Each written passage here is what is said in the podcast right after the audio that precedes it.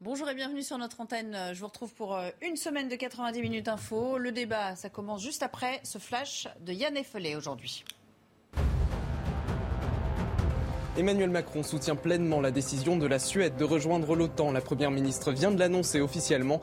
Elle évoque une nouvelle ère pour le pays scandinave. Pour Moscou, l'adhésion de la Suède et de la Finlande à l'OTAN n'est pas une menace, dit Vladimir Poutine, mais son pays réagira à des déploiements militaires.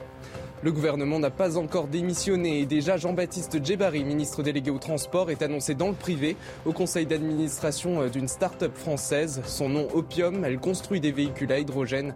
Compte tenu de ses attributions actuelles, la haute autorité pour la transparence de la vie publique a émis un avis. Feu vert, elle écarte le risque de conflit d'intérêts. Quel est le problème avec les maths en France? Le gouvernement a promis de renforcer les mathématiques en classe de première. Pour cela, 1h30 d'enseignement seront ajoutés dans le tronc commun dès septembre prochain. Problème, il pourrait manquer de professeurs. Voilà, merci Yann et à, tout à l'heure. Je suis ravie de vous retrouver. Bonjour Jonas euh, Haddad, notre conseiller euh, pardon, régional, oh là là, départemental, les Républicains de Normandie. François Devoyer est là également. Bonjour. Vous êtes cofondateur du média euh, Livre Noir. Merci de nous avoir rejoints. Ainsi d'ailleurs que Nicolas Corato, spécialiste de communication politique et président du think tank Place de la République. Bonjour. Merci, bienvenue. Et j'accueille également Arnaud de Benedetti, rédacteur en chef de la revue politique et parlementaire. On a beaucoup beaucoup de thèmes à aborder. Vous le savez, il y a beaucoup euh, d'attentes autour de la nomination euh, d'un euh, Premier ministre, a priori dans les prochaines heures ou demain. En tout cas, la, fenêtre est encore suffisamment large avant le Conseil des ministres prévu mercredi. Mais j'aimerais qu'on aborde une question qui vous a sans doute un petit peu titillé ce matin, la fin du masque. vous le savez, il est toujours recommandé, mais désormais, il n'est plus obligatoire dans les transports en commun. Est-ce que vous avez une pensée émue ce matin en vous levant, en pensant à ça, en vous disant, ah bah tiens, je vais peut-être tous les jeter, j'en ai plus besoin ou pas du tout Pensez ému, je ne sais pas, mais j'espère que cette décision a été prise euh, sur la base de la science. Euh, et on ne peut que se féliciter de sortir de cette période qui était extrêmement contraignante. Alors après, moi, je comprends que certains continuent à porter des masques lorsqu'ils sont en fragilité ou en difficulté. Bon, quand on n'est plus en difficulté, en fragilité, je pense qu'on ce serait tous bienvenus qu'on tous, tous tourne la page de, cette période qui était pas agréable quand même. Oui, c'est vrai. Est-ce que vous savez, euh, vous avez euh, retenu la date à laquelle on a été euh, tenu de le porter. Vous savez depuis combien de temps on le portait ce masque Au printemps, non Printemps, ou juillet, printemps ou juillet 2020. Deux ans, ça fait deux ans dans les transports. Oui, parce qu'avant on ne savait pas le mettre. En mai 2020. C'était inutile. Surtout qu'il n'y en avait pas, oui. Alors on va, on va aller voir euh, Sandra Tchombo qui nous attend euh, porte de Versailles parce que vous avez été au contact d'usagers nombreux aujourd'hui. Il y a peut-être ceux qui n'étaient même pas au courant en fait que la mesure euh, entrait en vigueur aujourd'hui, mais peut-être qu'on a été surpris par le comportement de certains. moi, il me semble avoir aperçu plus de masques que d'ordinaire quand même aujourd'hui. Pourtant, cet après-midi, c'est en train de changer. On le voit hein, au fil de la journée. Les masques tombent ici à la porte de Versailles. Ils étaient visibles dans la matinée, mais le sont très peu euh, cet après-midi. Il fait beau, il fait chaud, donc les usagers l'ont rangé pour leur plus grand bonheur, comme ils nous l'ont dit. Même les touristes nous ont dit que c'était une bonne décision euh, du gouvernement à l'arrivée euh, des beaux jours. Alors, ce sont en majorité les jeunes qui ne portent plus de masque. On le voit cet après-midi. Mais depuis quelques heures, on voit également les personnes âgées sans masque. Mais on précise quand même qu'elles sont pour la plupart au sein d'un même groupe. Même si le sentiment général ici à la porte de Versailles est le soulagement, les voyageurs restent quand même prudents. Ils sont prêts à remettre leur masque aux heures de pointe, par exemple, ou s'ils entendent quelqu'un tousser. Et Olivier Véran les invite d'ailleurs à garder leur masque et s'ils se sentent menacés. Et oui, et d'ailleurs, euh, euh, le ministre de la Solidarité, euh, des Solidarités et de la Santé, qui bientôt sera donc démissionnaire, disait il n'est pas exclu qu'à l'avenir, on ait besoin de le remettre. C'est un, dossier qu'on va interrompre momentanément. On va quand même écouter quelques Français ce matin interrogés sur leur lieu de, transport, et puis après, on, on va en venir justement à la nomination du prochain gouvernement. Je suis à l'extérieur, mais je vais le mettre quand je vais rentrer dans le RER. Je le porte encore parce que je voulais voir euh, comment ça se passait, si les gens ne le portaient plus. Euh, et je travaille en pharmacie, donc je le dois encore le porter. Bah, c'est pour euh, me protéger, protéger les autres. C'est pas parce que c'est pas obligatoire que tout de suite, ça y est, il va y avoir du monde en plus dans les transports. Nicolas Corato, les Français sont parfois surprenants. Si on leur avait dit il y a six mois, vous allez le porter encore longtemps, ils auraient dit oh non, levé de bouclier. Et là, de même, finalement, de leur propre chef, ils se font un peu violence en disant bah on sait jamais quand même si les autres le portent pas alors du coup moi je veux le porter parce que ça me fait une sorte de rempart extérieur quoi. je pense que les Français se sont fait leur propre avis euh, sur le masque parce qu'il n'y avait pas d'avis officiel pendant tout un moment de la crise il faut pas faut pas l'oublier. pendant plusieurs mois, on nous a dit que le masque ne servait à rien, puis qu'ensuite qu'il était obligatoire, et puis finalement qu'on peut s'en passer aujourd'hui. La réalité peut-être, elle est à regarder chez nos, amis de l'Asie. En Asie, on porte un masque quand on se sent malade. C'était le vrai d'ailleurs bien avant l'apparition du Covid-19. Quand on est malade, les Tokyoïtes, les Japonais, les Chinois mettent un masque pour protéger les autres de leur propre infection. Le masque chirurgical, il ne vous protège pas nécessairement, il protège les autres. Le FFP2, c'est différent, il peut vous protéger d'après ce que disent les spécialistes.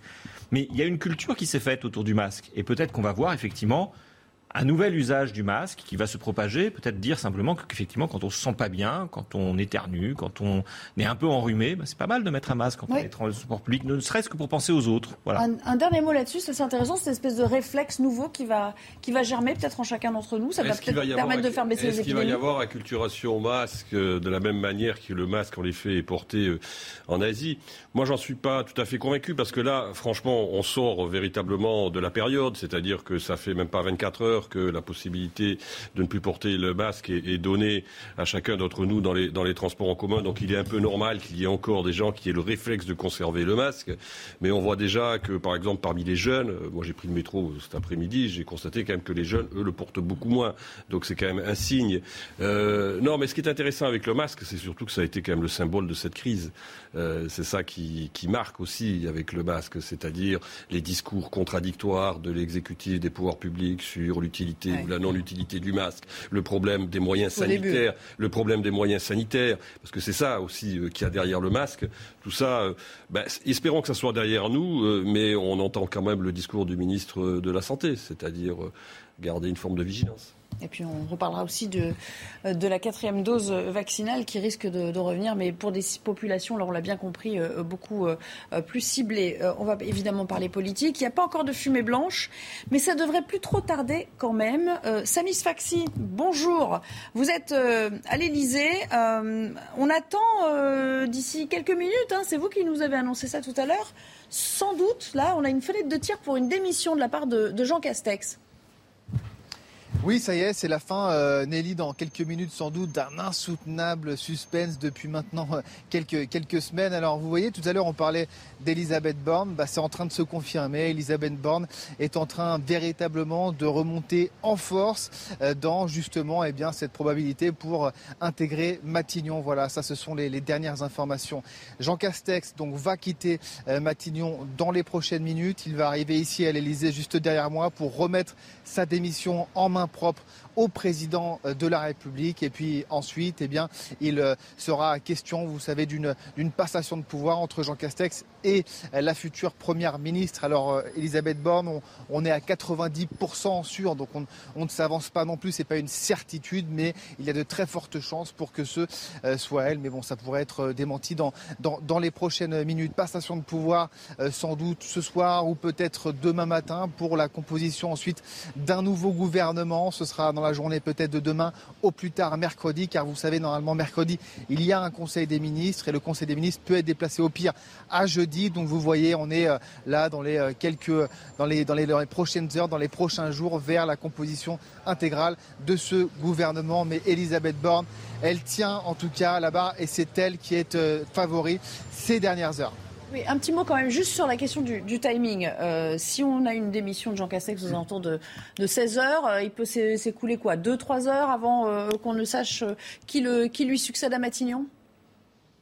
Oui, il n'y a pas forcément de, règles. Rappelez-vous, quand, eh c'était la, quand Édouard Philippe avait remis sa démission, pareil, il y avait, quelques heures, euh, quelques heures s'étaient écoulées avant de, connaître le nom euh, à l'époque de, Jean Castex. Donc euh, il n'y a pas vraiment de, de, règle absolue sur, cette question-là. Le principal, c'est qu'il n'y ait pas de vacances du pouvoir. C'est qu'il y ait évidemment toujours quelqu'un à Matignon. Donc sans doute que lorsque Jean Castex a présenté sa démission, quelques heures plus tard, voire quelques minutes, on aura le nom de, son ou de sa successeur. Voilà, c'est en tout cas ce qu'on nous explique. Mais ce soir, véritablement, on devrait avoir en tout cas la fin de ce, de ce suspense qui dure maintenant depuis, ça fait quand même trois semaines et un jour qu'Emmanuel Macron, je vous rappelle, a été élu. Merci.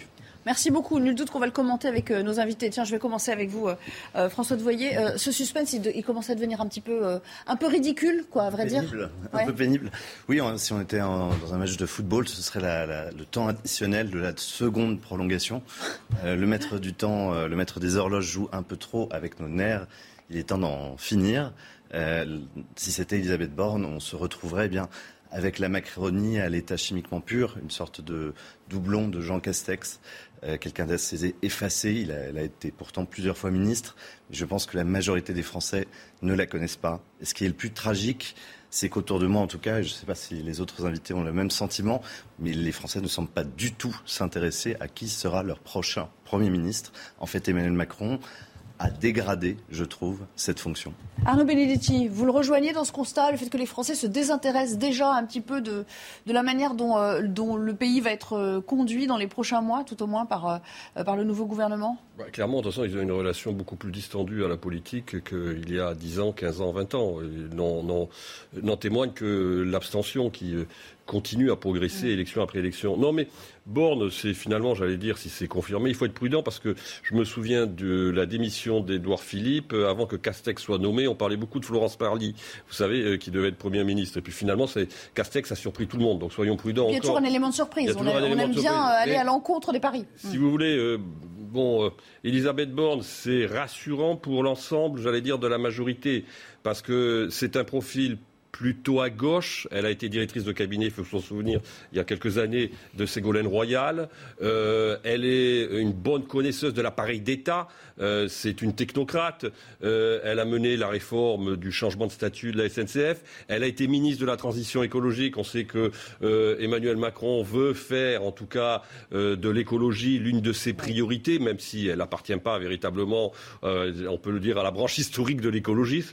C'est une évidence. Enfin, connaît le dossier mais elle connaît, elle connaît techniquement le dossier. Donc c'est un choix qui en soi ne serait pas fondamentalement surprenant, surprenant et qui aurait encore une fois, euh, disons, l'avantage de ne pas diviser à l'intérieur de la majorité contrairement à ce qui était annoncé il y a encore quelques heures, c'est-à-dire l'éventualité d'une arrivée de Madame Vautrin à Matignon. Oui, alors euh, Nicolas Corato, on a dit d'elle, euh, en l'occurrence Elisabeth Borne, qu'elle cochait effectivement toutes les cases et que donc, ce qui peut paraître surprenant d'ailleurs, c'est que ça a mis trois semaines avant de se décider, alors que si elle coche toutes les cases et que c'est l'évidence et qu'au final c'est le choix euh, du euh, président, ça, ce sera d'autant plus surprenant qu'il ait pris euh, autant son temps. Mais c'est vrai qu'elle n'est pas la seule. Samy nous disait 90-10. Bon, il reste 10%. Hein, les statisticiens nous diront que 10%, c'est toujours énorme hein, comme probabilité. effectivement, il y, a, Catherine Vautrin qui avait été évoquée. on pensait aussi à, à Marisol Touraine, Audrey Azoulay, plusieurs noms qui sont revenus. Bon, de toute façon, une femme sinon rien à votre sens, il ne peut pas aller à l'encontre de cette impulsion Jean Arnaud Benedetti, euh, au moment de la passation de pouvoir d'Edouard Philippe, on attendait tous une femme et c'est un homme qui est tombé. On en parlait de manière moins insistante quand même. Le coup de la femme, on nous l'a déjà fait sous, le précédent quinquennat et peut-être qu'on nous le refera aujourd'hui. Mais le point commun entre tous les noms que vous citez, euh, c'est quand même le fait qu'aucune d'elles ne coche une case importante en termes de Premier ministre, qui est chef de la majorité. Il n'y a pas de poids lourd politique. Normalement, alors moi je viens de l'ancien monde, donc peut-être que je n'ai pas tous les codes du nouveau monde, mais dans l'ancien monde, c'est-à-dire la, pratique des institutions de la Ve République, voire la lettre des institutions de la Ve République, le Premier ministre est le chef de la majorité. Et c'est le Premier ministre ou la Première ministre qui conduit la majorité, notamment en campagne, par rapport aux législatives. Or, on ne voit dans aucun de ces noms, y compris Elisabeth Borne, de profil capable d'assumer ce rôle-là. Ce rôle hautement politique. Oui, mais cette tradition, ça fait belle, belle lurette qu'elle a explosé. Vous dites-vous, non, avec Jean Castex, avec euh, Mais c'est là où moi. mais bien euh, sûr, Édouard Philippe n'était pas un poids lourd politique. Il a, il a cassé ces codes-là. Euh, et très bien, mais où est le président nouveau? Le président nouveau, il se ressemble beaucoup à lui-même. Il se succède beaucoup à lui-même. Il continue sur cette ligne-là, finalement, où le, le Premier ministre n'est qu'un ultime collaborateur de l'Élysée. C'est-à-dire que finalement, dans la logique des institutions par Emmanuel Macron, vous avez le président de la République, le secrétaire général de l'Élysée, le secrétaire général du gouvernement et peut-être le Premier ministre intercalé entre les, entre les trois. Mais, mais on est bien sur cette logique-là et rien n'a changé. Il n'y a rien de nouveau. Sur... Ça déprécie un peu la fonction euh, sur le plan politique, le fait de choisir quelqu'un qui... Euh, qui n'a pas une espèce d'assise et de comment dire d'autorité naturelle et de légitimité sur les troupes? D'abord, il y a une constitution en France et la constitution dit bien que le Premier ministre gouverne. Et la réalité, c'est qu'avec euh, cet avènement, qui d'ailleurs ne date pas d'Emmanuel Macron, en fait, hein, ça date, je dirais, de Sarkozy peut-être, peut-être Chirac avec Raffin. on voit bien qu'en fait, c'est vraiment l'Élysée qui gouverne. et progressivement, avec l'accélération du temps politique, le président gouverne plus que le Premier ministre. à côté de ça, dans les profils qui sont évoqués, ce qui est très intéressant, et comme vous disiez tout à l'heure sur le chimiquement pur, si c'était le cas, Emmanuel Macron reviendrait vraiment à ce qu'il est, c'est-à-dire une forme de social-démocrate, euh, plutôt à gauche. Euh, quand on parle de l'ancienne directrice de cabinet de Ségolène Royal, euh, je pense que ça donnera un cap, notamment pour les élections législatives. C'est très compliqué de mener une, campagne et donc une politique pour aller séduire l'électorat de droite qui a, par exemple, par vote utile, voté pour Emmanuel Macron au premier tour la dernière fois de lui dire bah, maintenant allez euh, voter pour Elisabeth Borne et donner une majorité à Elisabeth Borne, ancienne directrice de cabinet de Ségolène Royal. Euh, de même pour Marisol Touraine, dont on a beaucoup entendu le nom, de même pour Audrey Azoulay, qui a été ministre de François Hollande. On a l'impression de retrouver ici tout ce qui a fait le, le socialisme bontain euh, des années 2000. Oui, voilà. Bon, on va s'interrompre puisqu'il est 15h45 pour retrouver Yann Effelé, mais bien sûr, on continue d'en parler puisqu'il reste a priori, hein, si l'on croit Samis Faxi, un quart d'heure, euh, euh, grosso modo. On a tenu compte aussi de l'agenda hein, d'Emmanuel Macron puisqu'il avait un déjeuner avec Charles Michel. Et là, maintenant, eh bien, il semblerait que le moment soit propice pour cette démission de Jean Castex. On retrouve Yann Effelé et on en discute à nouveau ensemble. Fin du masque dans les transports. Il n'est plus obligatoire depuis ce matin dans les métros, les bus, les trains, les avions et les taxis. Avec cette nouvelle étape, c'est le dernier grand marqueur de l'épidémie de Covid qui disparaît plus de deux ans après l'arrivée de la pandémie en Europe. Kim Jong-un s'en prend aux autorités sanitaires de Corée du Nord. Source de sa colère, leur gestion de l'épidémie de Covid-19 qui a fait 50 morts officiellement depuis son apparition dans le pays. Il parle d'une attitude irresponsable et se plaint du fait que les pharmacies n'étaient pas ouvertes 24 heures sur 24. À présent, il ordonne la mobilisation de l'armée. Il reste beaucoup d'emplois saisonniers non pourvus dans la restauration. Plus de 200 000 serveurs manquent à l'appel en France. Selon une information du Parisien, le gouvernement pourrait faire venir des Tunisiens pour travailler dans des bars ou restaurants et hôtels français. Voilà, beaucoup de rumeurs depuis 24 euh, heures, mais avec cette rumeur persistante autour du nom maintenant euh, d'Elisabeth Borne. On va écouter ce que disait euh, François Bayrou, qui était invité ce matin chez nos confrères de, France Info à propos du choix d'Emmanuel Macron. Alors évidemment, il n'est peut-être pas dans le secret des dieux, quoique il est quand même assez proche du, du chef de l'État, mais on ne sait pas, à vrai dire, si quelqu'un autour de lui est réellement au courant. Ça va être une femme apparemment. Ça va être une femme. Mais ah euh, vous savez bien, vous l'avez annoncé sur, sur tous les tons. Non, non on n'a rien annoncé du tout. On est comme vous, honnêtement, François Bayrou. On est comme vous, on a chaque nom de chaque jour. Tous les a priori, c'est une femme. Tous les articles de presse annoncent ce choix. Vous savez euh, comme nous que la presse parfois se trompe. Ah, ça c'est possible. Ça, ça peut-être ça vous arrive, ça arrive à la presse, pas à vous jamais, mais à la presse plus souvent Donc, que. A priori, c'est le choix d'Emmanuel Macron de se porter sur une femme. A priori. François de Voyer, en tout cas, bon, j'ai l'impression que vous ne la portez pas franchement dans votre cœur, Elisabeth Borne, mais il y en a une euh, qui a dit attention, euh, euh, si c'est une, femme, elle aura fort à faire. La partie ne sera pas facile pour elle. Évidemment, c'est Edith Cresson. Tout le monde est allé la sonder parce que ça fait, ça fait 30 ans en plus. Hein, elle est pas restée très longtemps à Matignon, je crois même pas un an ou à peine un an. et elle a dit c'est terrible. Enfin, je veux dire, j'espère qu'en 2022 euh, ce sera moins euh, pénible pour euh, celle qui pourrait présider aux, destinées du pays, en tout cas en tant que chef du, gouvernement. Néanmoins, je vais reprendre les mots quand même d'Edith Cresson qui a dit ce n'est pas le pays qui est machiste, c'est la classe politique. Car elle dit je n'ai jamais eu de problème avec les, les électeurs. Il faut faire attention quand même. Aujourd'hui, on vit dans un monde nouveau et les hommes politiques doivent faire gaffe à ça. Je, doute que son statut entre guillemets de femme soit un problème pour Elisabeth Borne. Je ne pense pas vraiment que ce soit euh, aujourd'hui un sujet. Euh, ce qui est vrai, c'est que le précédent bah, d'Eddie Cresson a été très compliqué. effectivement, elle avait souffert de nombreuses attaques. Elle était restée très peu de temps au gouvernement. Euh, ce qui me gêne un petit peu dans cette séquence, c'est le fait d'avoir choisi sur un critère de sexe. que Emmanuel Macron décide de, gouverner avec une femme Premier ministre, c'est très sain et c'est une excellente chose. Mais le considérer comme un critère de sélection avant même que le choix soit effectué, ça me dérange un petit peu. Ah oui, vraiment? Oui. En revanche, j'espère bien entendu que. Vous savez qu'il y a plus de 50% des Français qui sont des Françaises quand même. bien sûr. Mais je veux dire, est-ce que ça doit être un critère en amont? Au contraire. Que, oui, il ne faudrait pas le dire en fait. Il faudrait juste dire voilà, c'est telle personne sans préciser son sexe. Exactement. Et, prendre tout le monde par surprise. Ben, voilà, et qu'on ait une femme Premier ministre, très bien. Mais en, préalable, en faire un, coup de com', c'est le coup de com' permanent, comme euh, c'est M. Benedetti, mais en faire euh, comme ça un, critère objectif de compétence, je trouve ça un petit peu étonnant. Nicolas Corato, on a trop mis l'accent sur ça, sur cette sexualisation en fait de, de la fonction? Sans faire d'anachronie, vous parliez d'Edith Cresson. Edith Cresson, qu'est-ce qui lui avait manqué? C'est que pour nommer une femme Premier ministre, François Mitterrand avait nommé une femme qui était faible politiquement. Euh, qui était assez isolée euh, dans le champ du Parti socialiste, qui était la cible principale des éléphants de l'époque, qui ne supportait pas cette nomination. Est-ce que Elisabeth Borne ou une autre sera dans le même cas aujourd'hui? Il faut regarder, il faut voir. Que la classe politique française soit machiste, c'est une réalité encore aujourd'hui en 2022.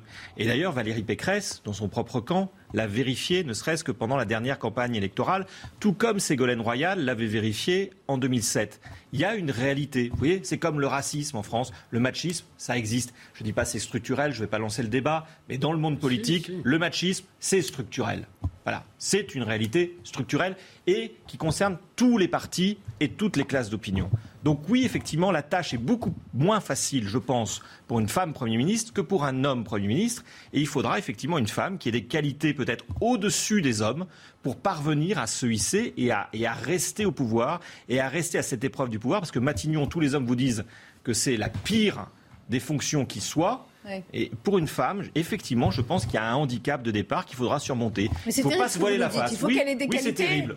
Oui. Il faut qu'elle prouve deux fois plus mais sa bien entendu, mais c'est comme la plupart des femmes dans ce pays. Je comprends ce que vous voulez dire. Vous en faites une sorte de, de, on parle de plafond de verre, c'est une réalité aussi dans le monde politique. Mais ça, reste assez choquant à entendre. C'est très choquant. On ne devrait pas avoir à dire ça, effectivement. On devrait, ça devrait être complètement derrière nous prouver qu'on est deux fois plus à même parce que euh, peut-être que c'est prenant, c'est fatigant pour une femme, etc. C'est terrible, quoi. Bah, vous voyez, je suis, je suis, je suis, je suis, pas d'accord avec vous, hein, pardonnez-moi. Euh, je pense qu'au contraire, le monde politique, et, contrairement à Madame Cresson, qui est là dans un rôle d'entretien, si vous voulez, d'une posture assez victimaire, il me semble, euh, le monde politique est celui qui est le plus vertueux en la matière. C'est c'est le seul il n'y a pas de machisme systémique. Je termine juste ma phrase. C'est le seul milieu dans lequel il y a de la parité obligatoire. Est-ce que dans les associations il y en a dans les conseils d'administration. Oui, dans les conseils d'administration. Il y en a dans beaucoup d'organisations professionnelles. Dans les conseils d'administration d'un certain niveau. Et d'ailleurs, c'est pour ça que récemment, il y a eu un projet de loi pour réformer, pour passer au niveau en dessous. Deuxièmement, tous les binômes, parce qu'on est des élus locaux, notamment au départemental, notamment au régional, notamment depuis une réforme, dans le cas des élections législatives, les partis prennent des amendes s'ils ne nomment pas des femmes. Donc pour moi, structurellement, il n'y a pas de d'attitude machiste. À côté de ça, vous parlez des différentes euh, candidates. Euh, jusqu'à preuve du contraire, la finaliste du dernier deuxième tour était une femme. La personne qui représentait le Parti socialiste était une femme. La personne qui représentait la droite républicaine était une femme. Les deux dernières candidates euh, à Paris étaient des femmes. Les deux dernières avant étaient aussi des femmes. Je pense qu'on a plus ce problème-là en fait en France. Ces femmes parler de leur expérience? Euh, oui. Vous les avez entendues, y compris Valérie Pécresse parler de son expérience de femme candidate? Et ça m'a régulièrement gêné le fait de dire que c'était parce que c'était des femmes qu'elles subissaient ça. Je pense que le monde politique est très violent pour tous les sexes pour tous les genres. Et si vous parlez à François de Rugy du fait qu'il était viré pour avoir mangé deux homards, eh ben, il vous dira que c'est pas parce que c'est une femme, c'est parce qu'il y a de la politique et que la politique c'est parfois violent. La politique c'est pas, tendre, ça c'est sûr. mais je pense pas qu'il y ait euh, plus de violence pour les femmes que pour les hommes. Bon, ce qu'il voulait dire, bon, vous vous dites euh, structurellement il y a la parité, il voulait. Et tant mieux. Et c'est peut-être une question de génération aussi. Oui, mais il voulait parler de comportement. Si on a imposé la parité par la loi, c'est peut-être qu'il y a une raison de fond. Oui. C'est que ces secteurs-là, ces milieux-là étaient incapables de s'organiser pour faire de la place aux femmes. Mais comme tous les autres milieux, et je reprendrai ici euh, le mot d'Alain Finkielkraut. tous les milieux. Justement, tous les autres milieux n'ont pas été obligés d'être structurés par la loi. Ah bah c'est sûr que chez les ouvriers, il y a plus d'hommes. Mais je reprendrai les termes d'Alain Finkielkraut qui dit qu'effectivement là-dessus... Chez les ouvriers, il y a un taux de femmes, vous savez, il y a beaucoup de femmes. on n'aura jamais la parité. Arnaud Benedetti aimerait bien pouvoir euh, s'exprimer aussi. Euh, c'est plus comportemental, hein, ce qu'il voulait dire en fait. Bien sûr, j'entends. Voilà, le fait qu'elle soit bloquée à l'entrée. Qu'il y ait des logiques aujourd'hui comportementales qui relèvent en effet j'allais dire, de critères d'appréciation parfois qui sont très machistes de la part d'un certain, certain nombre d'hommes. C'est une réalité, mais c'est vrai en politique et c'est vrai malheureusement dans d'autres domaines et il faut bien évidemment euh, le condamner. Euh, pour Edith Cresson, il faut se souvenir que euh, finalement, quand même, ce qu'il avait véritablement, d'une certaine manière, beaucoup beaucoup abîmé à l'époque, c'était sa faiblesse politique, comme ça a été dit, mais le jeu politique était extrêmement dur dans le second mandat de François Mitterrand. Il faut là aussi se le rappeler. Il faut se rappeler ce qu'a été le dernier mandat du Premier ministre de François Mitterrand, M. Bérégovoy, avec l'issue tragique que l'on connaît. Donc c'était extrêmement violent, j'allais dire, pour tous les acteurs politiques. Par contre, en effet, moi, là où je suis assez d'accord, c'est que quand même, il y a une évolution par rapport à l'époque de Mme Cresson. Aujourd'hui, quand même, la parité est de règle, en effet, dans la vie politique. C'est une réalité. Elle est de règle au gouvernement également, puisqu'il y a autant de ministres femmes que de ministres hommes, mais il faut s'en féliciter. Donc il y a eu une évolution considérable. Non, le vrai sujet aujourd'hui, c'est le statut du Premier ministre, je pense. Et le statut du Premier ministre, ce n'est pas Emmanuel Macron qui l'a dévalué, pas plus que Nicolas Sarkozy. Le statut de Premier ministre, il s'est dévalué, j'allais dire, mécaniquement avec euh, l'inversion du calendrier et avec le quinquennat. Clairement, le quinquennat a profondément changé, d'une certaine manière, l'esprit des institutions. Le, le, général de Gaulle, quand il a créé le poste de Premier ministre, il l'a créé, il faut s'en souvenir, avec une temporalité qui était la temporalité du septennat et la possibilité, au bout de cinq ans, d'avoir une, une, élection législative qui permette éventuellement euh, la naissance d'une majorité législative qui était différente de celle euh, de la majorité de fait, présidentielle. de Donc on a changé, qu'on le veuille ou non, avec le quinquennat, l'esprit des institutions et de fait, d'une certaine manière, en effet, eh ben, la fonction de Premier ministre, elle s'est quelque peu déclassée. Alors on va juste commenter l'image, euh, peut-être avant de, de rendre l'antenne, je pense que ça ne va pas durer très longtemps, mais vous voyez ces, ces motards qui sont sans doute en train d'escorter, c'est sûr même, euh, Jean Castex en train de sortir donc de l'hôtel de Matignon, exactement euh, pratiquement à la minute près, comme mmh. nous le prédisait euh, Samis Faxi tout à l'heure, et qui rejoint, euh, alors là, le Matignon, c'est donc euh, rue de Varennes, et ça se trouve dans le 7e arrondissement, et qui rejoint donc le 8e pour se rendre à l'Elysée. Ça ne devrait pas lui prendre trop de temps néanmoins. Et voilà, c'est a priori autour de 16h, 16h05 qui va remettre sa démission au président de la République. On y sera, bien sûr, on aura sans doute un autre angle, une autre caméra. On s'interrompt quelques secondes et on revient pour le débat. Voilà, cette image que vous apercevez, c'est euh, le palais de l'Élysée, hein, derrière euh, ce carrefour, euh, la rue du Faubourg Saint-Honoré, avec, eh ben, au moment on se parle, l'arrivée du cortège de Jean Castex. Il a été sympa, il a respecté le, temps d'antenne CNews, vous voyez. Il est 15h59 et on l'a vu quitter Matignon il y a quelques instants. Et là, eh bien, il va s'engouffrer dans la cour de l'Élysée pour sans doute remettre dans les minutes qui viennent sa démission, comme le veut l'usage, au président de la République. Euh, c'est la fin donc de l'ère Castex. Cher Samy, vous êtes aux premières loges. Absolument, ma chère Nelly. Je reviens dans le, dans le champ et je vous avais dit, hein, à une minute près, il présente sa, sa démission. Donc c'est à, à 16h, oui, au président de la République, une démission remise donc euh, en main propre. Et puis euh, il y aura ensuite eh bien, euh, cette, ce temps qui va durer sans doute quelques heures, peut-être jusqu'à demain matin. En tout cas, ce, ce, temps où on va connaître le nom du successeur de, de Jean Castex. 90% sûr que ce, soit, ce sera Elisabeth Borne. Vous savez, elle elle, coche énormément de cases, Elisabeth euh, Borne. Elle, euh, bien sûr, a cette fibre euh, écologiste. Elle est passée par le ministère de la Transition écologique. Elle a été ministre des Transports. Elle a une, fidélité et une loyauté sans faille au, président de la, République. Donc c'est un choix euh, assez, on va dire, sécurisant pour, Emmanuel euh, Macron. Alors, depuis quelques jours, il y avait le nom de Catherine Vautrin qui eh revenait dans, les discussions, mais il y a eu une levée de bouclier de la part de la majorité présidentielle parce que Catherine Vautrin, rappelez-vous, elle avait, elle s'était opposée eh bien, au mariage pour tous. Elle s'était euh, notamment affichée aux côtés des, manifestants de la manif pour tous. Et donc, il y a eu cette levier de bouclier dans la majorité présidentielle. Et à l'heure où, je vous parle, eh bien, ça y est, Jean Castex est à l'Elysée. Fin du suspense. Merci beaucoup, Samy. Euh, on vous laisse euh, guetter sa sortie. Ça ne devrait pas prendre. Trop de temps, même s'ils s'entendaient bien hein, avec Emmanuel Macron. Parfois, c'est l'air glaciaire hein, quand ils se quittent. Euh, ça va très vite, c'est expédié parce qu'on sent qu'il y a une forme d'inimitié qui règne entre euh, le président de la République et, et, son Premier ministre. Là, bon, c'est pas le cas. Il paraît que c'était plutôt festif et euh, assez euh, collégial dans les, euh, dans les différents ministères depuis quelques jours, même si les cartons aussi ont dû être préparés à cette occasion. J'aimerais vous soumettre l'analyse de François-Xavier Bellamy sur ce qui va arriver après en politique, une forme d'opportunisme en politique qu'il veut pointé avec cette nouvelle ère du macronisme. Ce sera intéressant parce que quand on, dans quelques heures, quand on va découvrir les noms des, des ministres et des secrétaires d'État, effectivement, ça va donner lieu à, à, beaucoup de commentaires. En tout cas, lui, il a eu des mots assez durs sur, sur la pratique et sur une forme de, comment dire, le bal des courtisans, quoi, pour résumer les choses ainsi. C'est très intéressant de voir que ce, ce, nouveau parti qui prétendait dépasser les clivages euh, se fait euh, euh, aussi sectaire, bien plus sectaire même parfois que, l'ancien monde qu'il dénonçait. Surtout, je crois qu'au-delà de, de, de, ces spéculations, encore une fois, on vit quand même dans un climat qui est absolument écœurant.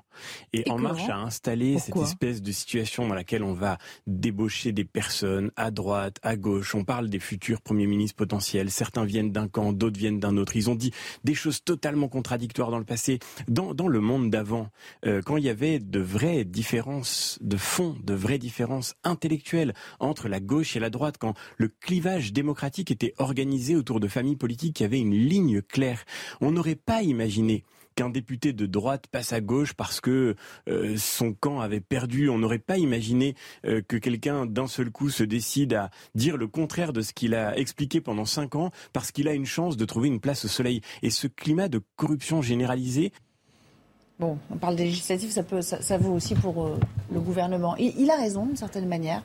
Il y a beaucoup plus de mouvements. C'est vrai facialement, il a raison facialement, finalement, qu'est-ce qu'on voit des gens qui étaient censés s'opposer à Emmanuel Macron, pour un certain nombre d'entre eux, on va le voir en tout cas euh, lors de la formation de ce gouvernement, rejoindre Emmanuel Macron, et parfois avec un délai de décence en termes de temps qui ne dépasse pas la semaine. En général, par le passé, on mettait un peu plus de temps. Là, ça s'accélère, c'est comme tout. Ça, c'est un premier point. Mais sur le fond, sur le fond, finalement, il y avait beaucoup de gens depuis un certain nombre d'années, depuis 30 ans même, j'allais dire, de vie politique, qui, euh, sur les marges de la droite et de la gauche, pensaient à peu près la même chose, euh, préconisaient les mêmes politiques. Globalement, ceux qui ont voté Maastricht en 92, pour une grande part, se retrouvaient d'une certaine manière dans le même logiciel politique, alors avec quelques nuances, et de la même manière que ceux qui avaient voté contre Maastricht, pour un certain nombre d'entre eux, se retrouvaient dans le même logiciel politique. Donc il y a une logique quand même dans le macronisme, même si quelque part, euh, elle peut parfois nous gêner et nous donner le sentiment qu'on est plus sous la quatrième République que sous la cinquième République. Mais il y a cette réalité aussi politique de fond qu'incarne Emmanuel Macron. Et c'est ce qui fait aujourd'hui sa force, en tout cas, parce qu'il a réussi à structurer un camp qui, jusqu'à présent, finalement, existait idéologiquement, mais n'existait pas politiquement. Et ça, ça a été sa force. Juste un point quand même sur la nomination, si c'était le cas de Madame Borne. Qu'est-ce que ça signifie? Et notamment la nomination avortée de Madame Vautrin. Parce que la réalité, il faut quand même aujourd'hui en être très conscient. Madame Vautrin a tenu la corde euh, vendredi. Et c'était vraisemblablement l'hypothèse la plus probable jusqu'à vendredi. Il y a eu une remontée en effet de l'aile gauche de la Macronie contre cette nomination. Et ce qui est intéressant et comment il faut lire cet événement, c'est que Emmanuel Macron n'a pas finalement totalement les mains libres comme il pouvait l'imaginer. C'est-à-dire que s'il avait eu les mains libres, il aurait pu euh, nommer euh, Madame euh, Vautrin. En tout cas, on va voir. Peut-être qu'il enfin, elle nous dit que c'était elle. il y avait quand même, il y avait, il y avait, il y avait une hypothèse. L'hypothèse était très probable en l'occurrence, mais donc il ne le fait pas. Donc ça prouve quand même qu'il n'a pas autant les mains libres que peut-être il, il, le pensait au sein même de sa majorité. François de Voyer, votre regard. D'abord sur ce que dit François-Xavier Bellamy quand même, sur cette comment dire cette transhumance d'une certaine manière des, des hommes et femmes politiques. Mais c'est très c'est très inquiétant, je trouve. Euh, j'ai le sentiment d'un moment de calme avant la tempête. Euh, euh, oui, Emmanuel Macron n'a pas les mains libres, mais j'ai parfois l'impression qu'il n'a pas de main, c'est-à-dire qu'il gouverne seul, avec, avec, cet effet de la solitude du pouvoir. Je trace un parallèle, bien entendu, hein, avec Vladimir Poutine, pas du tout, ils n'ont pas du tout les mêmes. Oui, oui, oui. ça va être compliqué là. Sinon. Non, non, mais c'est l'effet du pouvoir longtemps maintenu qui finit par être un exercice solitaire et qui peut couper euh, du monde. Euh, j'aurais pu dire Angela Merkel en fin de mandat. Cette image qu'il avait envie de casser pendant la campagne, enfin, en tout cas, dont il assurait qu'il allait la casser. Il n'a pas défendu son, son, bilan, il l'a défendu après coup par, par une séquence sur YouTube assez, assez absurde. Euh, donc donc je, je, suis très gêné. Moi, j'ai l'impression d'une espèce d'entre-soi où tout le monde se. Voilà, on se pose la question est-ce que ce sera Elisabeth Borne, Catherine Vautrin En fait, personne ne connaît ces gens. Personne n'a d'espoir pour le quinquennat qui vient. Moi, je, en tout cas, je ne ressens aucune espèce d'espérance. On a des sujets majeurs qui sont finalement très peu traités, en particulier le phénomène de stagflation, euh, croissance atone à zéro et d'une inflation violente. On a des, les Français qui sont au niveau, là je le lisais, euh, en termes d'espérance pour l'avenir, de, la situation au moment des Gilets jaunes, juste avant le déclenchement de eh cette crise. Mm. Donc oui, j'ai l'impression qu'on palabre, on mondanise sur, euh, sur, un, sur, un, sur des braises. Bon, après, il y a toujours un côté un peu protocolaire et solennel. Et, Bien sûr, cet aspect-là, il est naturel. C'est pas propre à cette année quand même. Mais hein. ces petits choix qui mm. sont... c'est euh, moi, j'ai vraiment une impression de euh, de, décalage complet, plus que jamais important, entre la classe politique et puis, et puis effectivement les citoyens français. Nicolas Corato, c'est ce que vous disiez au début, hein, c'est un peu votre propos liminaire sur le fait que les gens s'en fichent en fait. Ah oui, mais euh. c'est d'autant plus inquiétant que ceux qui sont concernés semblent trouver ça passionnant et très intéressant. C'est-à-dire qu'on a voté il y a un mois. Oui. On a voté il y a un mois. Oui, mais on, a voté, euh, on a voté sur quoi? Vous le disiez très bien. Est-ce qu'on a voté sur un bilan? Est-ce qu'on a voté sur un projet? Est-ce qu'on a voté contre? Je pense que personne ne sait d'ailleurs comment ou pourquoi il a nécessairement voté. Il y a une part de confusion aujourd'hui dans l'opinion publique qui est, très, révélatrice. Euh, l'hypercentre, ce que j'appelle l'hypercentre, c'est-à-dire ce que nous offre aujourd'hui Emmanuel Macron, c'est quand même une machine à disloquer les idées, les opinions, les clivages, et ne reste que l'exercice du pouvoir, c'est-à-dire ce qui réunit tous ces gens-là, c'est leur capacité, leur volonté à exercer le pouvoir, à l'exercer ensemble, même en étant d'accord sur pratiquement rien. Euh, leur vision de l'Europe est très différente, leur vision de la mondialisation, même s'ils souhaitent y rester, est différente, leur vision de ce qu'ils appellent la souveraineté est différente. Et si j'entre sur des considérations plus intérieures, leur vision de la laïcité, la société est très différente. C'est très intéressant, la remontée sur euh, Madame Vautrin. Finalement, l'aile gauche de la Macronie, qui en matière sociale est tout à fait d'accord pour euh, remonter la, retraite à 65 ans, a un vrai problème avec la remise en cause, par exemple, du mariage pour tous. On voit très bien des lignes de fracture qui apparaissent, mais tous ces gens sont d'accord sur une seule chose, se maintenir et maintenir leur exercice du pouvoir dans un club, je vous rejoins, qui fait un peu cercle mondain. On a l'impression d'être au Rotary Club euh, et où il faut la carte pour absolument. Ah, ils sont rhabillés pour l'hiver avec vous, la mais, Je pense que c'est ce que ressentent une grande partie des Français qui vous regardent, qui nous regardent, qui regardent ce spectacle qui n'intéresse finalement, à part nous, pas grand monde, pardon de le dire. Hein. C'est pas l'événement de la semaine, la nomination du Premier ministre, et c'est bien dommage. C'est bien dommage que dans ce pays, finalement, plus tout le monde se désintéresse de la nomination du nouveau Premier ministre. Non, ce qui dit, euh, il y a plusieurs souverainismes aujourd'hui. Moi, j'avais l'impression qu'il y avait ou les souverainistes ou les européistes. Euh, vous pouvez les, classifié comme ça en deux grandes catégories, mais Emmanuel Macron est souverain. Apparemment, c'est beaucoup qu'il l'était depuis la crise sanitaire. C'est beaucoup plus subtil que ça. Selon ah il ne parle pas de souveraineté numérique, de souveraineté économique. Non, mais euh, généralement, plus globalement, parce que c'est vous, êtes, vous, êtes, le seul politique sur ce plateau, hein, donc pardon. Est-ce que vous le prenez un peu pour vous Est-ce qu'il y a un peu de vrai quand même dans ce qu'il nous dit là? Alors, je le prends pas du tout pour moi parce que je suis élu local et je pense que les gens attendent euh, autre chose de leurs élus locaux. D'ailleurs, il y a les élections législatives qui arrivent et dans lesquelles euh, je pense que ça intéressera davantage les Français que la nomination du gouvernement, parce que là, au moins, on pourra donner un cap à ce qu'on a envie. Euh, est-ce qu'on a envie d'avoir un député qui défend, par exemple, euh, l'ordre, la sécurité, la réforme, moins d'impôts, ou est-ce qu'on a envie d'avoir des députés qui sont plutôt issus des rangs socialistes? Donc ça, c'est un premier clivage. Un deuxième clivage aussi par rapport à la nomination qui est évoquée là à l'instant, et sur ce que dit François-Xavier Bellamy.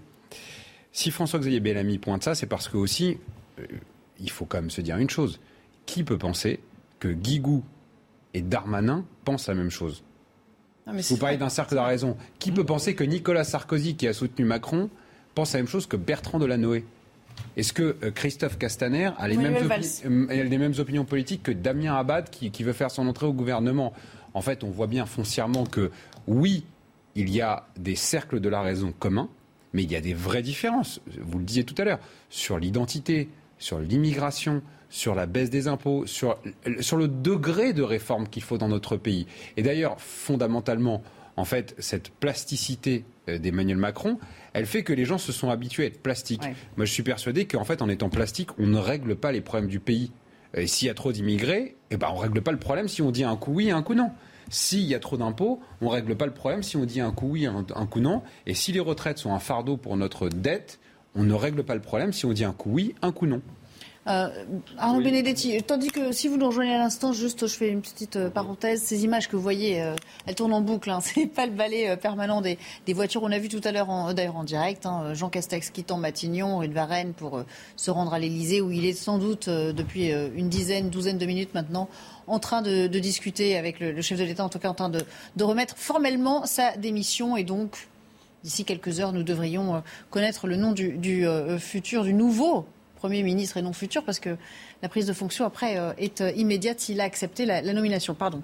Arnaud, pour compléter peut-être le propos sur. je suis d'accord sur, les questions régaliennes et sur les questions sociétales. Je pense qu'il existe en effet encore entre la droite et la gauche qui se retrouvent, en tout cas la droite et la gauche qui peuvent se retrouver dans Emmanuel Macron, de vraies euh, différences de lecture et de vraies différences d'interprétation et de vraies différences sur les mesures à prendre. Ça, c'est clair.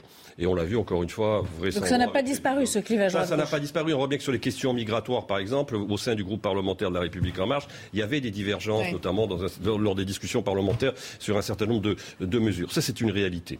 Mais après, quand même, euh, sur le fond, sur un certain nombre de sujets, alors les questions régaliennes sont des questions de fond, hein, évidemment, mais sur les questions économiques et sociales, quand même, euh, ce qu'on peut constater, que ce qui les rassemble est plus fort que ce qui peut les, les, désunir. Finalement, euh, qu'on le veuille ou non, Nicolas Sarkozy c'est l'homme qui euh, a, d'une certaine manière, contourné euh, le résultat du référendum de 2005 pour ramener sur la table le traité de Lisbonne. Et là, il s'agit quand même d'un élément qui est particulièrement, j'allais dire, marquant dans la vie politique. Les gens qui ont voté oui à Maastricht en 1992, vous en trouvez beaucoup aujourd'hui qui se retrouvent, qu'ils soient de droite ou de gauche, dans la démarche d'Emmanuel Macron. C'est pour ça que je me fais un peu l'avocat, en l'occurrence là, en la matière d'Emmanuel Macron, parce que c'est vrai qu'il faut lui porter crédit sur une certaine forme de cohérence idéologique.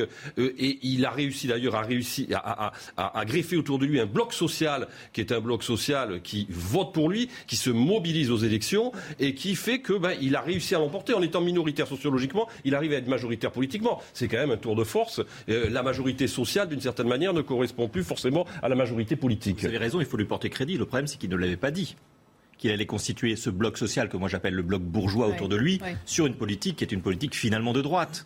C'est-à-dire qu'il il, n'efface pas les clivages. Il reprend, il reprend le flambeau de la politique de droite libérale dans ce pays. Mais ça dépend ce qu'on considère être la droite. En fait. Ça dépend ce qu'on As-tu jamais fait une politique de, gauche sur aucun sujet Il y a plusieurs droites et, et, ce qu'a arrivé à faire avant les candidats de droite, c'est de faire la marque une différentes droites. Et sa politique économique et sociale est une politique de droite. Oui, mais toute la politique d'angle mort dont on se fait l'écho assez régulièrement, c'est toute la politique en matière de sécurité. Enfin, ça, euh, on a beau dire, faire, le réel explose au visage des gens. Les lois sécuritaires du quinquennat Macron ne sont pas des lois de gauche, hein, ne sont pas des lois très laxistes. Ah bah écoutez, je vous donne deux exemples. Bah, euh, je vous donne deux exemples. Allez, allez-y, allez-y, allez-y, parce qu'on va, on va devoir s'interrompre une minute après. On n'a pas rétabli les peines planchées, ce qui est un marqueur, et on n'a pas construit les places de prison.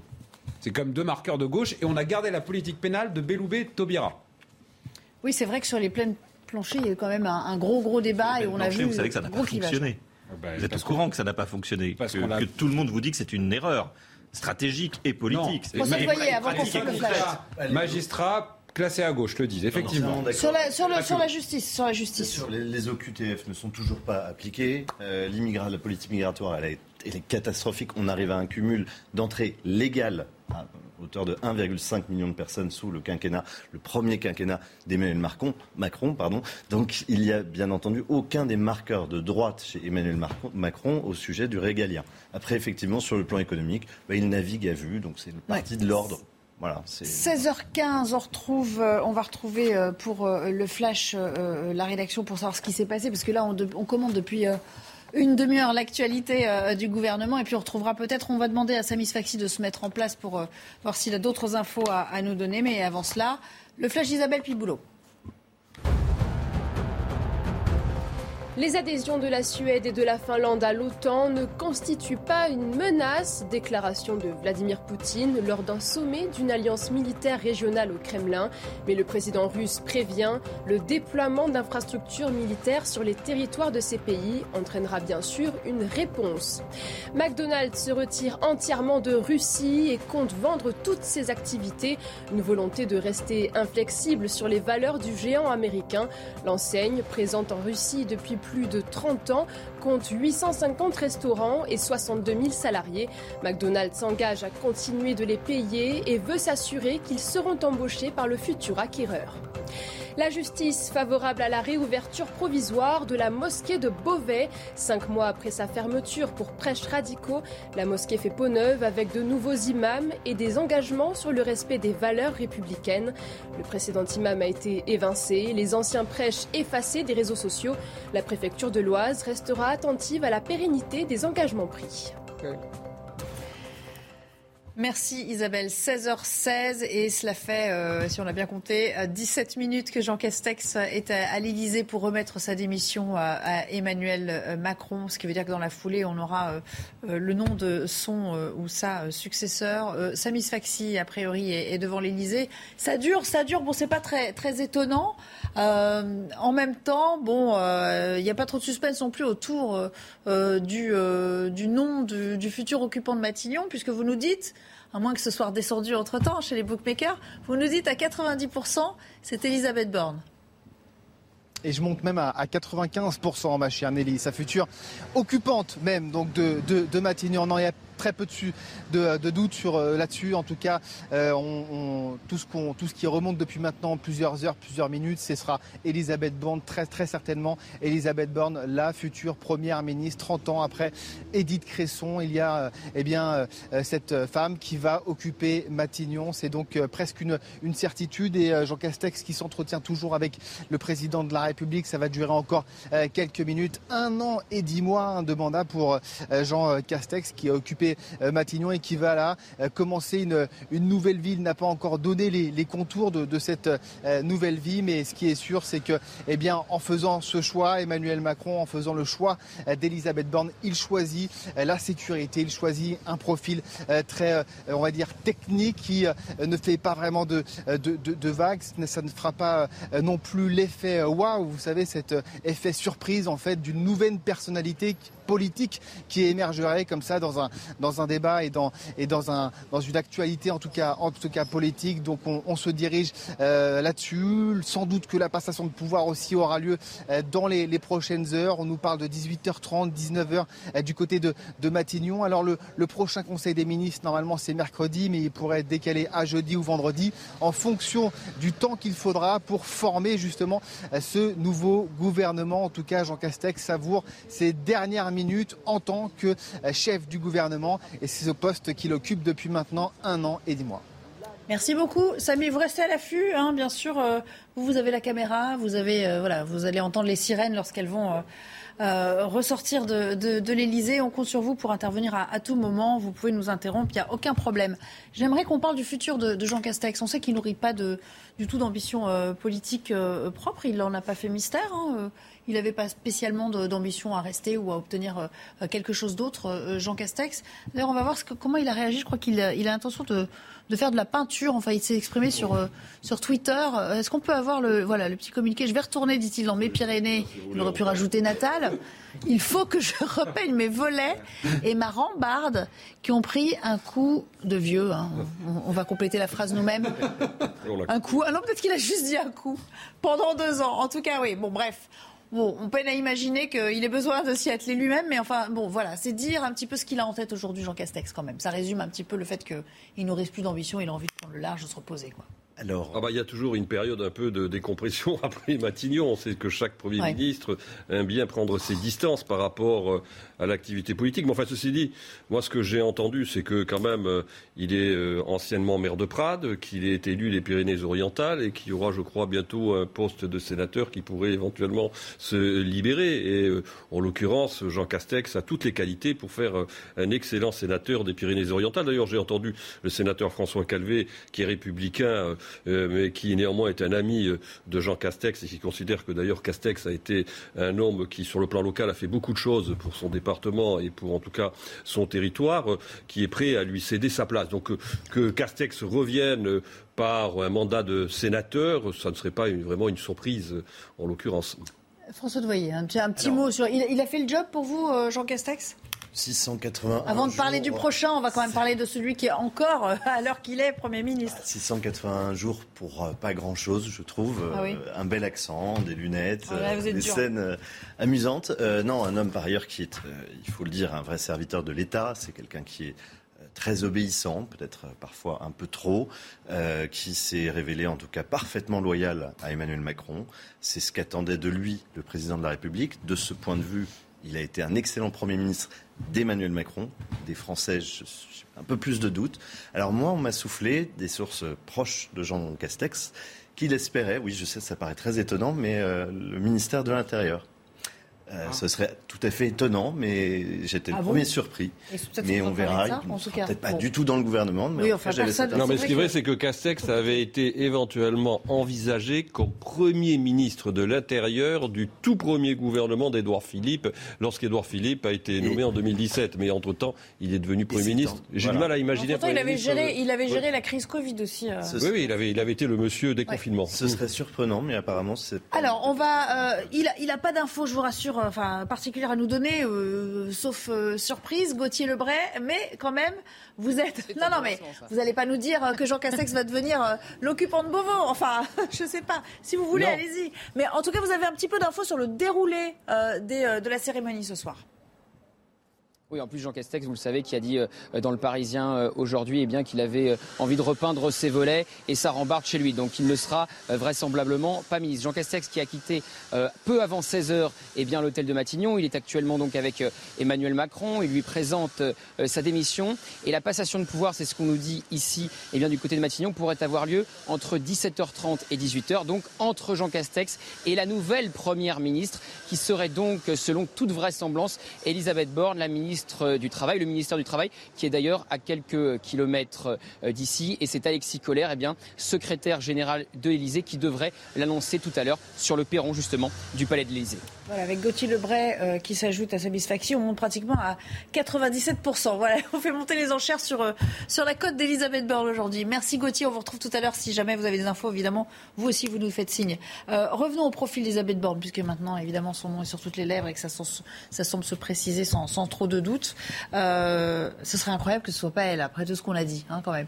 Nicolas Corato, euh, ministre du Travail, euh, les transports, l'écologie. En fait, c'est vrai que on, va aussi parler des dossiers qui l'attendent, si c'est elle. la retraite, enfin le dossier de la réforme des retraites, ça va être ardu, mais c'est vrai qu'il faut quelqu'un qui soit technique pour pouvoir le mener et politique aussi. Technique et politique. Et puis elle, a l'expérience des partenaires sociaux, qui d'ailleurs avaient plutôt un, bon contact avec elle, le reconnaissent assez facilement bien meilleur qu'avec Madame Pénicaud. Hein, euh, euh, dont on se souvient euh, de, voilà, de, la gestion de certaines crises sociales. Donc oui, il y, a, deux échéances importantes qui ont été fixées par le président de la République, les retraites et puis la transition écologique. Et effectivement, sur ces deux schémas, elle, coche les cases. Après, il y, a, un troisième schéma qui est plus compliqué et sur lequel Jean Castex avait très bien réussi, c'est la relation avec ce qu'on appelle aujourd'hui pompeusement et de manière assez péjorative, je trouve, les territoires. C'est-à-dire en fait la France, tout court, parce que les territoires, c'est la France. Euh, ça, ça pose une, vraie difficulté. Jean Castex a été un des, des, premiers ministres qui a fait le plus de déplacements euh, au sein de l'Hexagone de toute la Ve République. Vous savez, c'est comme dans un match de foot. Maintenant, il y a des statistiques sur les joueurs qui, qui, qui, bougent le plus. Ça a été un des premiers ministres qui a le plus bougé et qui a fait ce job-là. Et il faut continuer ce job parce qu'on sait à quel point il y a un déficit énorme dans la Macronie sur ce lien avec les régions, avec les territoires, avec la France rurale, avec la France des villes, des villes moyennes. Est-ce qu'Elisabeth Borne sera capable de continuer sur cette lancée ou est-ce qu'elle sera complètement absorbée dans sa tâche à Matignon par ces deux énormes chantiers qui sont des chantiers hautement inflammables? Parce qu'on parle beaucoup de la crainte sociale sur la, réforme des retraites, et c'est vrai, on a raison d'en parler, mais sur la transition écologique, je vous rappelle que l'histoire des Gilets jaunes, c'est parti d'une prime sur l'essence, justement, qui était une prime qui était gagée, entre guillemets, sur l'avenir écologique de la nation. Donc on voit bien que la transition écologique, c'est aussi une question sociale, et c'est une question hautement inflammable. Donc Elisabeth Borne va devoir, de toute façon, à mon avis, se concentrer sur ces deux plans-là. Il ne faudrait pas oublier le lien avec le pays, le pays qui vit, le pays qui souffre, celui euh, qui a des fins de mois difficiles et qui aujourd'hui euh, a du mal euh, au rayon des supermarchés et à la pompe. Ok, mais elle a été au transport. C'est aussi euh, le les territoires des, euh, enclavés. elle, a été au transport, mais est-ce que c'est une élue qui sent localement le pays Il faut pas non plus. Il faut pas non plus D'accord, d'accord, d'accord. Enfin bon, la, perle rare va pas exister, hein, parce que si on doit tout cocher. Je sais que quand on part, en général, on est paré de toutes les qualités. Jean Castex en bénéficie comme tout un chacun, mais il ne faut pas non plus hypertrophier la qualité de la relation, de la bonne relation de Jean Castex avec les territoires. Moi, je me souviens de Jean Castex, notamment à l'Assemblée des présidents de département ça ne s'était pas très, très bien passé, les associations d'élus.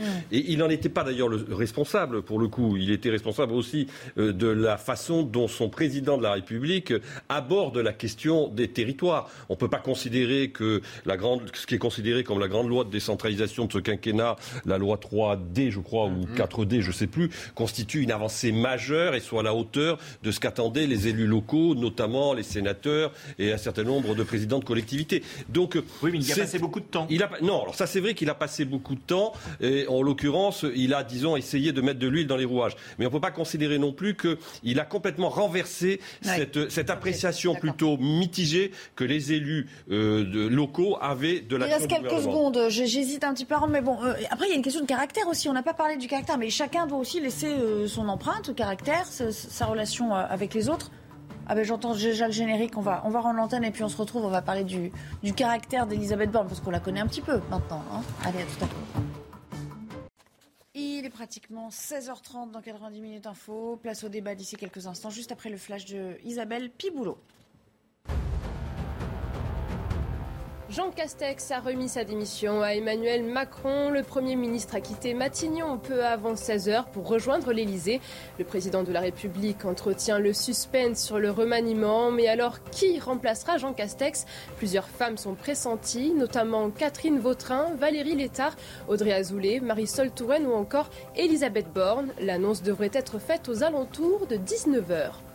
À Grenoble, les femmes seront-elles autorisées à porter le burkini dans les piscines? Le débat est lancé en conseil municipal aujourd'hui. Un débat suivi d'un vote. Le maire écologiste Éric Piolle se dit pour une prise de position qui crée le malaise au sein de la classe politique. Les opposants ont appelé à manifester. Emmanuel Macron soutient pleinement la demande de la Suède à rejoindre l'OTAN. La première ministre l'a annoncé officiellement. Magdalena Andersson évoque une nouvelle ère pour le pays scandinave après près de deux siècles hors des alliances militaires. La Suède va donc rejoindre la candidature de la Finlande. Voilà, on parlait euh, parmi les, profils qui se détachent pour remplacer Jean Castex, euh, évidemment le nom d'Elisabeth Borne qui revient avec insistance. 95% nous disait même Samis Faxi tout à l'heure. Nicolas Corato, il y a quand même une question de caractère aussi. Euh, quand on parle de tel ou tel ministre qui était plutôt bon vivant, qui est, plutôt d'un caractère affable, qui a le sens de l'humour, on disait ça à propos de d'Edouard Philippe, on peut dire la même chose d'une femme, c'est parce qu'elle est femme qu'elle n'a pas le droit d'avoir un caractère. Elle n'est pas juste là pour être exécutante et, et avoir une fonction techno, quoi. Hein oui, non, vous avez Elle a le droit d'être ou sympathique ou, euh, ou, plutôt dur en affaires. Enfin voilà, on va très vite voir aujourd'hui, je, je, rejoins ce que disait Arnaud Benedetti, c'est que les Français ont moins d'appétence pour la chose politique et donc ils découvrent leurs dirigeants quand mm. ils sont véritablement en fonction. Donc Elisabeth Borne, on a pu la croiser, euh, vous l'avez pu la voir sur vos plateaux, mais finalement pour les Français c'est une inconnue. C'est une inconnue qu'ils vont découvrir enfin comme Premier ministre. Et il y a une manière de se comporter comme ministre, comme député, et puis il y a une manière de se comporter comme Premier ministre. On va peut-être la découvrir dans, un nouvel, dans une nouvelle fonction, euh, dans une nouvelle fonction peut-être de chef de majorité, on l'espère, euh, de, de courroie d'entraînement d'une politique gouvernementale. Mais, on va peut-être découvrir une nouvelle Elisabeth Borne. Mais c'est pas c'est pas la personnalité qui a le plus marqué ces dernières cinq années. Non, mais c'est vrai que Matignon, de facto, ça va humaniser un peu, euh, un peu euh, sa fonction, quoi. Hein. Ce, qui, est très intéressant, c'est la différence entre, si c'est elle, hein, Elisabeth Borne et ses deux prédécesseurs. Les deux prédécesseurs étaient tous les deux des maires de droite. Et elle, ce serait une non-élue techno de gauche. Euh, et donc, en fait, ça tranche. Euh, euh, donc, contrairement à ce qu'on pense, je pense que c'est un vrai signal et un marqueur qui est envoyé, notamment à un certain électorat. À côté de ça, ce qu'on peut dire aussi, c'est que finalement, dans la République, on parlait tout à l'heure des territoires, entre guillemets, il y a deux capteurs. Il y a les maires il y a les députés, normalement, qui, ont comme rôle de faire remonter ça au président de la République sans qu'il ait besoin d'organiser un grand débat pour pouvoir avoir les remontées. Il doit avoir des remontées quasi euh, régulières et quotidiennes en tant que telles. Est-ce qu'il aura encore des remontées d'élus? Non. Parce qu'en réalité, les députés qui seront élus sont, pour le coup, très souvent élus en fonction de leur docilité par rapport à Emmanuel Macron. Et son Premier ministre sera quelqu'un qui sera aussi choisi pour sa docilité. Donc on passe de deux maires de droite à une plutôt techno de gauche, euh, avec des députés, euh, s'ils sont élus par En Marche, qui n'auront pas de capteur. Donc je pense que en matière de connexion avec le terrain, ça donne pas le bon signal. Hmm. Euh, Samis Faxi est toujours devant euh, l'Elysée. Ah ben non, il est parti. Bon, en tout cas, ça arrive. Il en a eu marre. On me disait qu'il était là, finalement il n'est plus là. Bon, il a bougé. C'est peut-être un signe hein, qu'il ait bougé. 16h32, ça veut dire que ça fait plus d'une demi-heure maintenant euh, que Jean Castex, qui n'est peut-être pas prêt à partir tout de suite, est en train de s'entretenir avec euh, le chef de l'État pour euh, remettre sa, démission. on parle de caractère. Bon, Chacun a le droit d'avoir un caractère propre. J'ai bien compris que Elisabeth Borne, c'était pas votre, tasse de thé, mais peut-être aussi allez-vous la, redécouvrir à la faveur d'un nouveau poste? Je le souhaite. non, je suis un peu inquiet. Je suis tout à fait d'accord avec ce que Elisabeth disait. L'autre chose, oui, c'est une inconnue auprès des Français, mais elle ne l'est pas auprès des cheminots.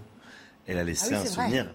C'est elle qui a conduit la réforme, de la SNCF. De la SNCF, qui était la plus longue grève de la SNCF, à ma connaissance, depuis la Seconde Guerre mondiale.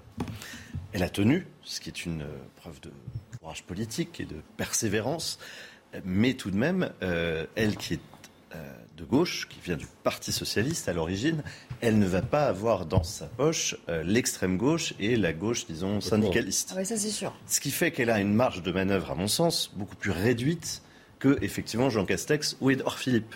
Elle part vraiment du cœur de la Macronie. Elle n'a pas la possibilité d'avoir un soutien sur sa gauche important. Elle va être considérée comme euh, la, ministre de la casse sociale.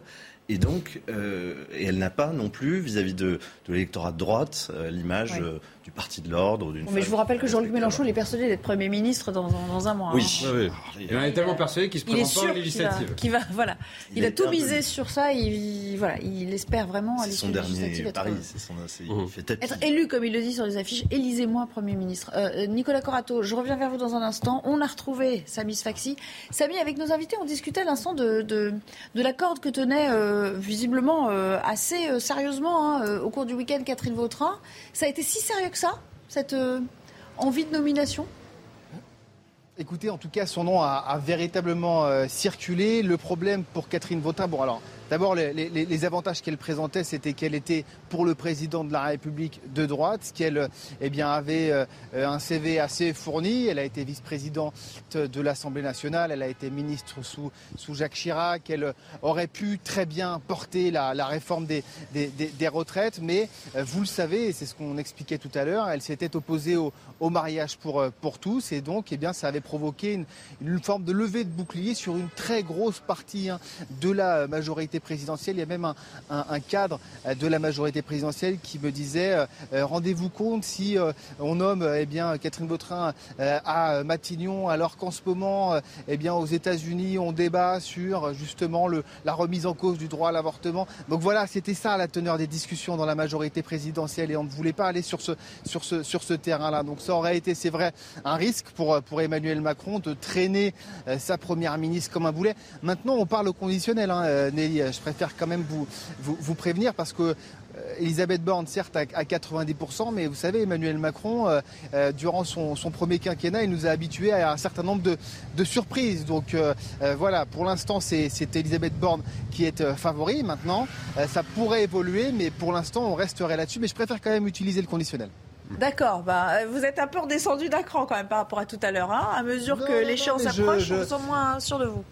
Non, je plaisante. Non, euh, non, je préfère plus juste, euh, Qu'est-ce qui se passe? Il y a beaucoup. Euh, racontez-nous un petit peu les coulisses, là, le décorum. Il y a beaucoup de. Si le le JRI pouvait pas noter. On aimerait bien voir ce qui se passe derrière vous. Il y a beaucoup de journalistes qui sont comme vous, un peu en faction, là, attendent de voir ce qui se passe, ou vous êtes un peu tout seul euh, et vous avez, euh, vous ah avez un, prime spot, comme on dit. Ils sont tous, euh, ils sont tous en train de me regarder, en train de faire le, direct, en train de, de, de vous parler. Voilà, on est, on est une, on va dire une, une, petite dizaine de, de, journalistes sur place. Donc, donc voilà, c'est ça le, le, le, décorum, et c'est assez classique pour un moment politique de, de, cette nature-là. Et je pense qu'il y a à peu près le même dispositif du côté de, du côté de Matignon. Voilà.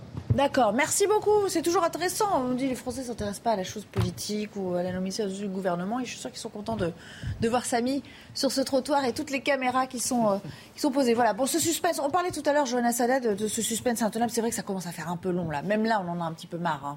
35 minutes, 40 minutes euh, euh, dans l'ensemble de l'Elysée.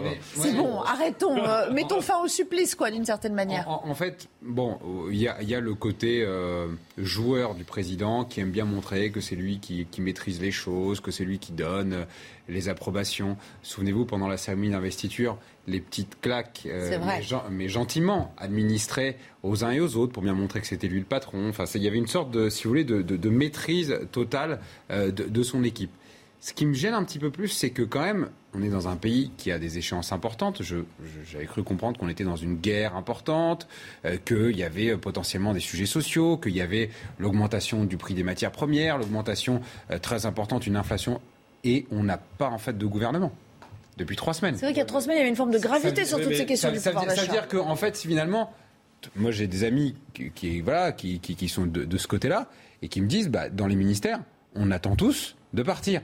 Et donc en fait, quand vous attendez de partir, les administrations n'ont pas les ordres, les, euh, les, les, préfets n'ont pas les bonnes consignes, les réformes ne sont pas menées. Il y a une inertie de trois semaines. Trois semaines, c'est pas rien quand même pour euh, un pays qui a besoin d'être tenu. Il, a, il, tient quelque chose là, il a un point quand même sur ce. Sur ce... C'est vrai que la campagne présidentielle, c'était les Français oui. Alors, est-ce qu'il a voulu donner, encore une fois, cette, ce sentiment qu'il était le maître de l'agenda? Moi, je pense qu'il avait un problème politique, c'est-à-dire qu'il ne maîtrisait pas totalement la situation. Il ne faut pas non plus, euh, là aussi, créditer Emmanuel Macron d'une espèce d'omniscience. Il est comme tout un chacun face à des systèmes de contraintes et il faut qu'il les maîtrise. Il ne l'a pas maîtrisé. Et encore une fois, l'épisode Vautrin, qui n'est pas un épisode totalement chimérique, montre qu'il y a eu quelque chose qui s'est passé durant le, le week-end. Ça, c'est une réalité. Ensuite, bon, moi je pense que, si vous voulez, le problème, c'est que fondamentalement, ce quinquennat, il va commencer quand? Il va commencer le jour où il y aura une majorité à l'Assemblée nationale.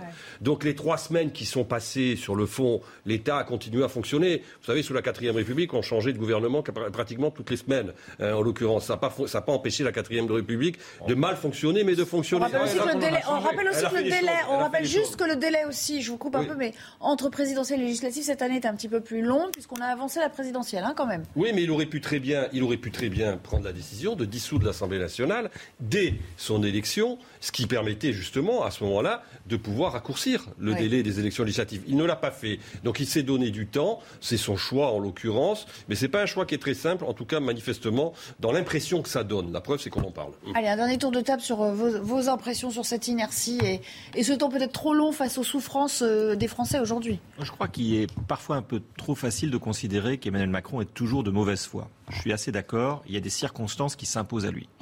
Euh, il avait peut-être pas prévu le niveau auquel Marine Le Pen euh, arriverait au second tour. Peut-être pas prévu le niveau de l'abstention. Certainement pas prévu l'union de la gauche qui succéderait au résultat du second tour. Et toutes ces circonstances politiques, finalement, qu'il il l'a dit, hein, l'engage euh, et lui sont imposées, nécessairement compliquent la donne politique. Obligé à revoir le tir. mais bien sûr.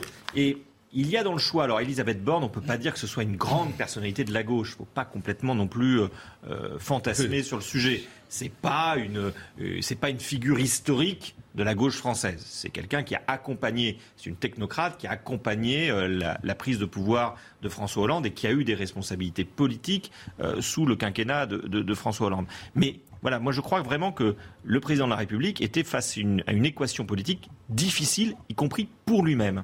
François de Voyer, un tout dernier mot, vous avez la parole en dernier, après on va devoir Alors, Je le souhaite, c'est-à-dire j'espère que ce n'est pas la gesticulation d'un président qui est comédien et qui euh, se veut mettre du temps. Je le souhaite, je souhaite qu'il sente que le second mandat, son second mandat va être très compliqué et qu'il doit choisir avec beaucoup de soin, avec beaucoup d'attention, ses ministres et ce futur gouvernement parce que, là encore, ça va être un chemin de croix pendant cinq ans. Donc c'est plutôt une bonne chose qu'il ait pris son temps, quoi, pour Si c'est bien la raison, si c'est vrai, véritablement. Quelle pourrait être l'autre motivation eh bien, euh, cette euh, justement solitude du pouvoir. De faire, euh, de faire parler. Voilà, faire parler, faire de la com, lancer ses formats YouTube. Donc, j'espère qu'il a conscience de la, de la gravité de la situation. Merci à tous les cas de m'avoir accompagné cet après-midi, même si on est désolé, on n'a pas de réponse à vous apporter pour l'instant. En tout cas, ce ne sera pas pour, pour 90 minutes info l'annonce du prochain Premier ministre ou de la prochaine Première ministre. Ce sera sans doute chez Laurence Ferrari tout à l'heure que vous retrouverez pour Punchline. Et, évidemment, je vous encourage à, rester sur l'antenne de CNews à, à cette occasion.